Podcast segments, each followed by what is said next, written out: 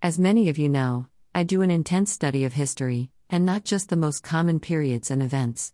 More people should do this, instead of just parroting what the news tells them to think about events.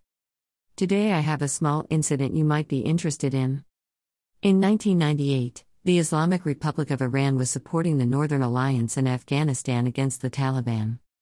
On August 8, a group of Iranian diplomats and one reporter, Mahmoud Saremi, were captured by the Taliban as they overran a Northern Alliance stronghold which had an Iranian consulate.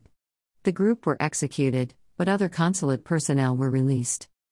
Iran put 70,000 troops on the border and were fully engaged in planning an invasion of Afghanistan.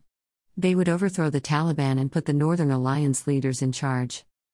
Heavy pressure from many other countries and UN mediation diffused the crisis. Now, just think how different your life would be today if the invasion had occurred. The Iranians would have been fighting the Taliban and Al Qaeda, who would have had to use all of their resources to fight back. Number 9 11, planning for which started after this crisis. No war on terror. No invasions of Afghanistan and Iraq. No Islamic State. And none of the events these things caused. When the US invaded Afghanistan, they made the same deal with the Northern Alliance and just invaded from the Pakistan side of the country. The Americans even worked with Iranian intelligence, using the information they had gathered.